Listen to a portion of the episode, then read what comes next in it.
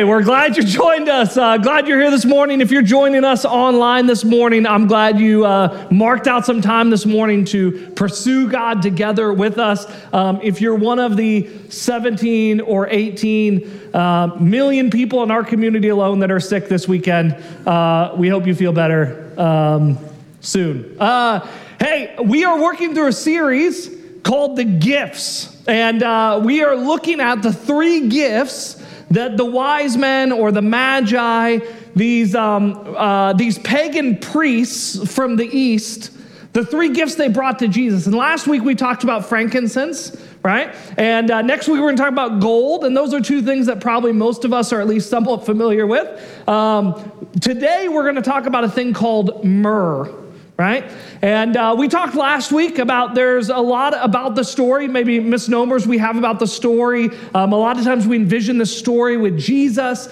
um, in the manger and the wise men coming, and there's three guys dressed really nice, and they each come bearing a box. Right, and we talked about last week that um, they didn't come to Jesus in the stable. If there was even a stable, it was probably a cave. But they didn't come to him when he was born, right? They came to him probably a year and a half later they searched for him. They walked hundreds, if not thousands of miles. Here's an absurd thing to think about. This was a commitment they made for years of their life, right? There was no jet that they could hop on back from Bethlehem to wherever they came from in the east. They, they were, they were um, walking for years to go to Jesus and then to return. And they bring these gifts. And these gifts are very prophetic. They say something about who Jesus is and what Jesus is going to do with his life. And, and, I, and I don't want you to miss this. This is um, just kind of for free. It's not the central point of the series. Um, but it is astounding to think that God's sovereignty so extends, God is so sovereign over everything that he could use pagan priests to declare the good news of what he's doing in the world.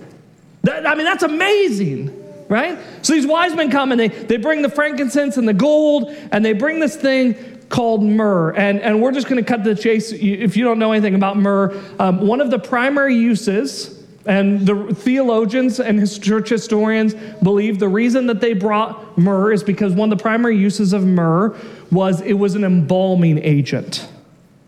It was an embalming agent. Now, you have maybe been to some baby showers and seen some weird gifts at some baby showers. I doubt you've ever been to a baby shower and someone's like, you know what? So excited you're having a kid. You know what kids do? They die. So I brought you some embalming fluid for when that day comes. It was on discount at Costco today, right? Like that's weird and dark and messed up, but this is exactly what these guys bring. And I don't know why they thought they were bringing it. But what we know is that they were bringing it as a declaration of what is going to come, that Jesus was born for the purpose of dying. I, I, I, I, I kind of wrestle with wondering if Mary and Joseph even understood. I mean, Mary and Joseph were um, honorable. They were seen as righteous before the Lord, right? And they knew that there was something miraculous and amazing going on. They both knew this. They had angels speak to them. Like Mary was, was pregnant by the Holy Spirit. Like she knew something was up with this whole Jesus thing. But I wonder how much they expected Jesus to be what all of the culture expected right? In fact, one of the names that's given of Jesus from the very beginning is that he is Emmanuel, the Lord with us. And when you look at the story that that, that prophecy comes from, it's actually a story of God promising um, victory in war. That, that there'll come a kid and the presence of the child will, will remind the people that God is a God who conquers, who protects, who takes care of his people. And I imagine that when they came, when, when, when they were when Jesus was declared with this name Emmanuel, they thought, yeah, he's coming. The king is coming, and he's gonna ascend to his throne. And in fact, that's what the wise men say when they come, right? You remember they go to Herod and they say, um, they say, We've come We've come because we saw a star appear and we've, we've come after it because that star is declaring something. It's declaring the birth of the king of the Jews. And it got really awkward in Herod's room? Because you know what Herod's title was? The King of the Jews. they come to celebrate the birth of this new king, and they show up with the symbol of death. And this is central to our faith. This is central to the foundation of what we believe about Jesus. The writer of Hebrews, he says this in Hebrews 10. Oh, maybe it's going to work, maybe it's not. You might have to follow along with me. Hebrews 10, verse 12 says this. But our high priest, this is speaking about Jesus, says this He offered himself to God as a single sacrifice for sins, good for all time.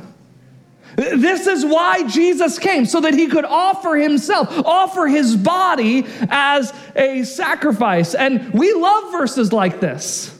And, and these are great and they're good and they're profound truths, but I think sometimes in 21st century America, we are so disconnected from the sacrificial system. We don't have anybody in our culture that participates in anything that looks anything like a sacrificial system, that we lose the weightiness, the, the violence, the blood of this statement.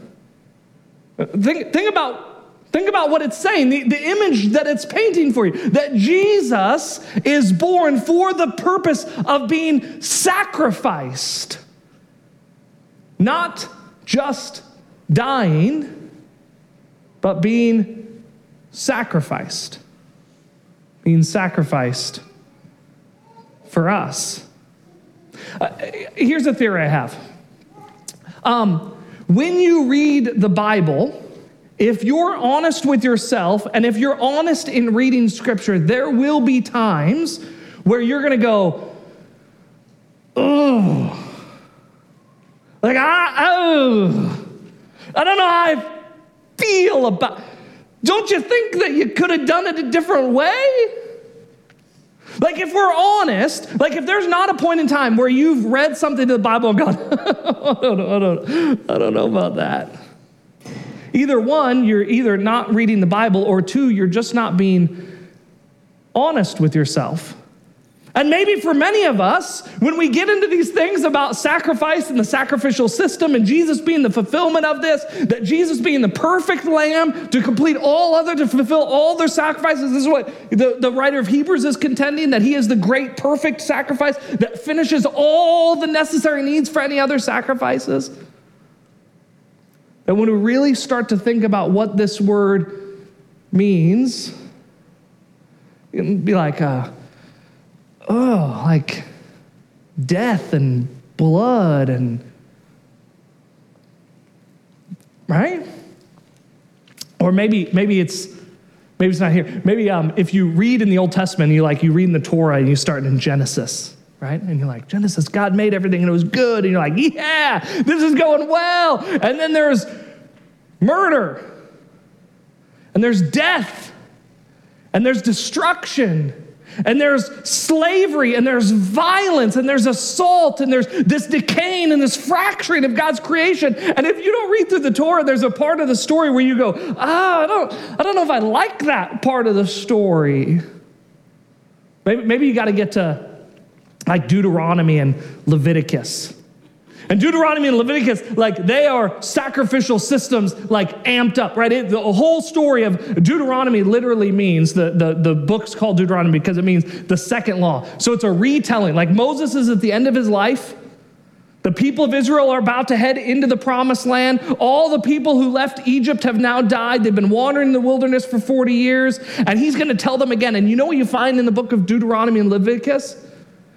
blood and sacrifices. And when you do this, you have to sacrifice this animal. And when you do this, you have to sacrifice this animal. And if you do it this way, you got to sacrifice two animals. And if you think about, right, in fact, I was listening to a guy talk one time and he said, um, um, he said, if we were to do all that is necessary in the book of Deuteronomy and Leviticus, he said, I'm not sure there are enough lambs in the world to be sacrificed. And we can think about the sacrificial system and we can think about lambs and the blood and, and, and the, the screams of animals that are being sacrificed and the smell of iron and, and, and the, the burnt offerings that are be sacrificed and the stickiness of the blood that ends up on everything. Historians, uh, Josephus says that um, when Passover would come and they would sacrifice on the mount, they would sacrifice in the temple, that the, now this is maybe a little bit of a um, over exaggeration, but he said there'd be so much blood running from the temple that the streets would run red with the blood of animals sacrificed. And we can go, I don't, I don't know if I like that part of the Bible. But you know, I, I, was, I was thinking, there's an incredible gift in the sacrificial system. There's an incredible gift in what God is giving his people. And there's an incredible gift in this moment of all this violence and death. Um, uh, uh, Moses, Moses says this. Um, actually, if you, you go to the next slide, Moses says this at the end in Deuteronomy 30. He says this.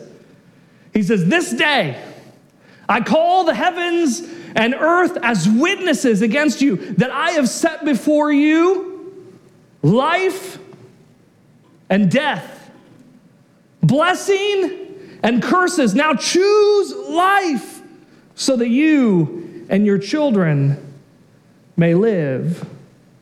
You see, uh, the sacrificial system was intended to, in part, to be a reminder to us that the choices we make have consequences.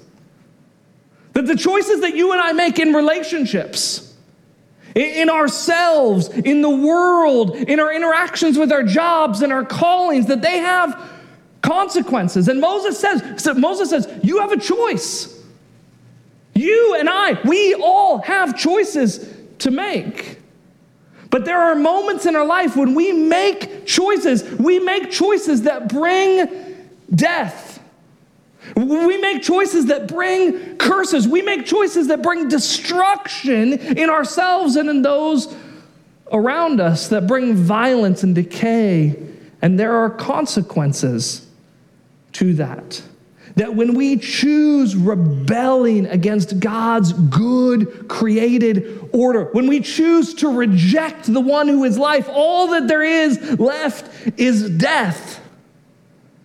And so God says, in part, as a reminder of our rebellion and the consequences that, that there a death must occur because when we rebel against God, a very act of violence and death has already occurred. Uh, this is why um, Paul says, Romans 6:23 says this, right? This is where it comes from. He says, For the wages of sin is death.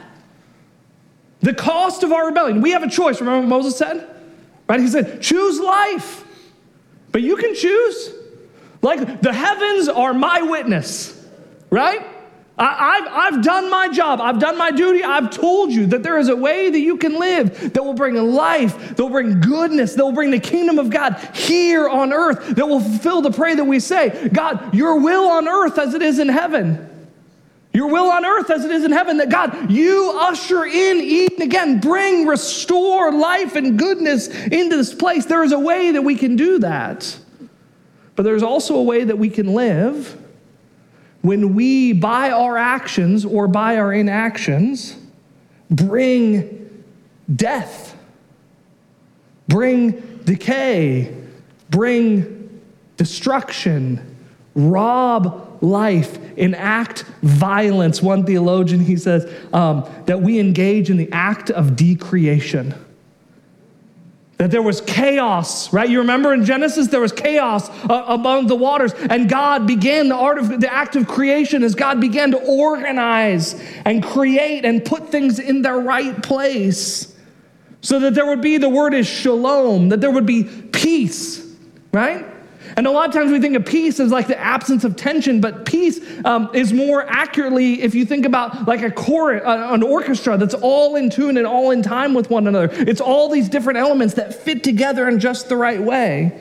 And when we follow, when we listen to the things that God's called us to, when we're in submission to His goodness and obedient, we are part of playing the part of, of this orchestra. But when we rebel, when we reject, when we live outside the way God designed things, we are severing and tearing apart a part of the shalom of the world He's created. We are causing death for the cost of our rebellion is death. And one of the gifts of the sacrificial system is that every year or multiple times a year, these people would walk into Jerusalem carrying animals that they would hand to a priest. They would, they would hold this animal that they would hand to a priest, and the priest would take it and he'd let out the blood and he would butcher it. And sometimes he'd burn it on an altar. And right in front of them, in very tactile, experiential way, they would be reminded in that moment that there is a cost to their rebellion. This is what the writer of Hebrews says in Hebrews 10, verse 3. He says this In those sacrifices, there is a reminder of sins year by year. I was thinking about this. You think about the Passover meal, just in particular, the Passover meal was a time where they would, um, incredible amount of sacrifices. And they would bring all these sacrifices and, and they would sacrifice, I mean, almost 24 hours a day just to try and get all the sacrifices in. And, and like I said, Josephus would say that blood would run uh, down the streets, that there would be so many sacrifices. And if you were a good Jew and you, and you took your lamb to be sacrificed, the blood would be let out and to be splattered on things. And then they would take a, pure, a part of the meat and they would offer it as a burnt, a burnt offering. And, and part of the meat the, the priest would keep. And that was kind of one of the ways that um, priests were cared for and sustained, is that they would take a part of the, the offering for them to eat. But um, they would give you back a part of the lamb.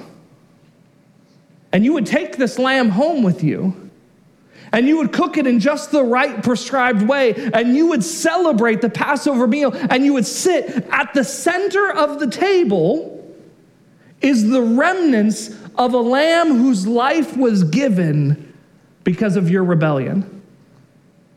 That you'd sing these songs and you'd rejoice and you'd celebrate over God's kindness and his unfailing love, all the while sitting in the middle of the table is the meat of a life that was given. Think, think about this. Now, later, you're going to eat it.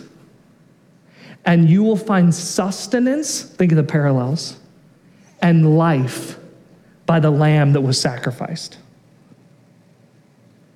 And they'd sit around the table and they would celebrate. And I just wonder how different the experience would be than going to Walmart or Safeway or Ross to buy a piece of meat and sit around and celebrate than if you had taken that meat to the priest and offered prayers, and that animal that you held that morning was the one that was sacrificed and now sat on your table. And what a gift it was to remember, to remind ourselves of the gravity and the weight of our rebellion that every single one of us, you and I all of us have a choice every single day. Will we be people who usher in Eden, who bring healing, who bring hope, who bring life? Or will we be the kind of people that bring curse and bring death on the land and curse and death upon our nation and curse and death upon our communities and our families? Will we be the people of restoring Eden? Or the people of decreation and violence. And I just thought, man, what a bummer. What a bummer that, like, we don't have that.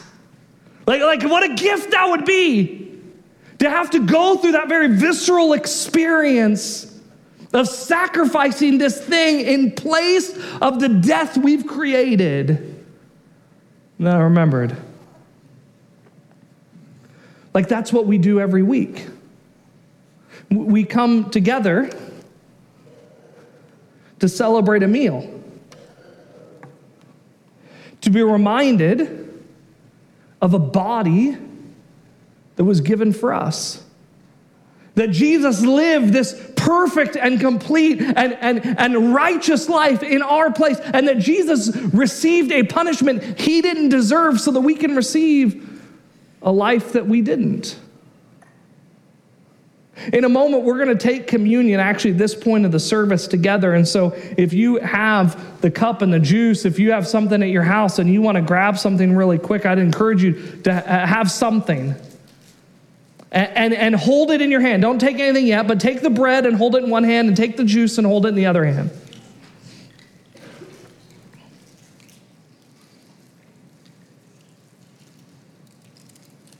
First John 2, it says this He himself, Jesus, is the sacrifice that atones for our sins. And only, not only our sins, but the sins of all the world. What a powerful and beautiful moment that these wise men came traveling hundreds of miles, maybe thousands of miles, to kneel, to worship Jesus, to declare that he would be the one who would offer himself. And we have this moment that we get to come together every single week and remember that we are a people who far too often choose death. Far too often we choose curse. Far too often we choose violence and rebellion and bitterness and anger. But we worship and celebrate a God who's full of life and goodness and hope. And we get to hold these pieces, this bread and this juice, and remind ourselves that this is, this is what we choose so often. This is what we deserve is death and destruction. But because of God's goodness and his mercy, we get to receive what we did not deserve because he received what he didn't deserve. As we think about the ways in our lives that we contribute to causing death and destruction and decreation, there's, there's a real risk in this conversation. And the risk is this um, the risk is shame. The temptation we can have is that we start to think about all the ways that we've contributed to causing chaos and death and violence. And we can begin to be tempted by being consumed by shame. When, when we think about shame, um, there's a lot of things about shame that are not healthy and not good, but I, I really adamantly believe that shame is one of the strongest weapons that the enemy has against you. And the thing about shame is that he's going to always try and get you to feel shameful alone in a dark corner. And when we come to the cross, when we come to the sacrifice of Jesus, when we when we reminded of his body and his blood, it shouldn't induce shame in us, but it should induce lament. You see, the difference between one of the differences between shame and a lament is that shame is done in isolation. Lament is done in community. We come together to lament. Isaiah said it this way. I love uh, Isaiah 53 has one of the greatest prophecies about Jesus. We're going to look at it next week. But Isaiah begins and he says this. This, this is so perfect. He says, beginning, he says, I'm a man of unclean lips among a people of unclean lips. And we come together today to say, I'm a man of unclean lips, a man of broken heart, a man of wickedness, a man who causes death and destruction and curse and brokenness in this world. And I am amongst a people who do the same. But we come to worship and celebrate because even though we usher in death and curse in this world, that God received all of that on himself. And his body was given, and they would take this piece of bread, and we take this piece of bread and we remind ourselves that it is because of the very real gift, the very real sacrifice, the death of his body, that we have life. Will you eat with me?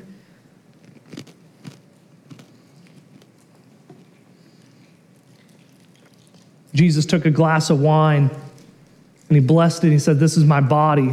I mean, this is my blood spilt for you. As he sat around with his disciples, like they knew that image. They'd seen the lambs and the blood that had drained out of them. And they knew what it meant for the mercy seat to be covered with the sacrificial blood. And we come today to be reminded, in a very real sense, that because of the shedding of God of Jesus' blood smeared over the mercy seat, we too can receive mercy and life and hope. And if you've found mercy and forgiveness because of Jesus, let us drink together.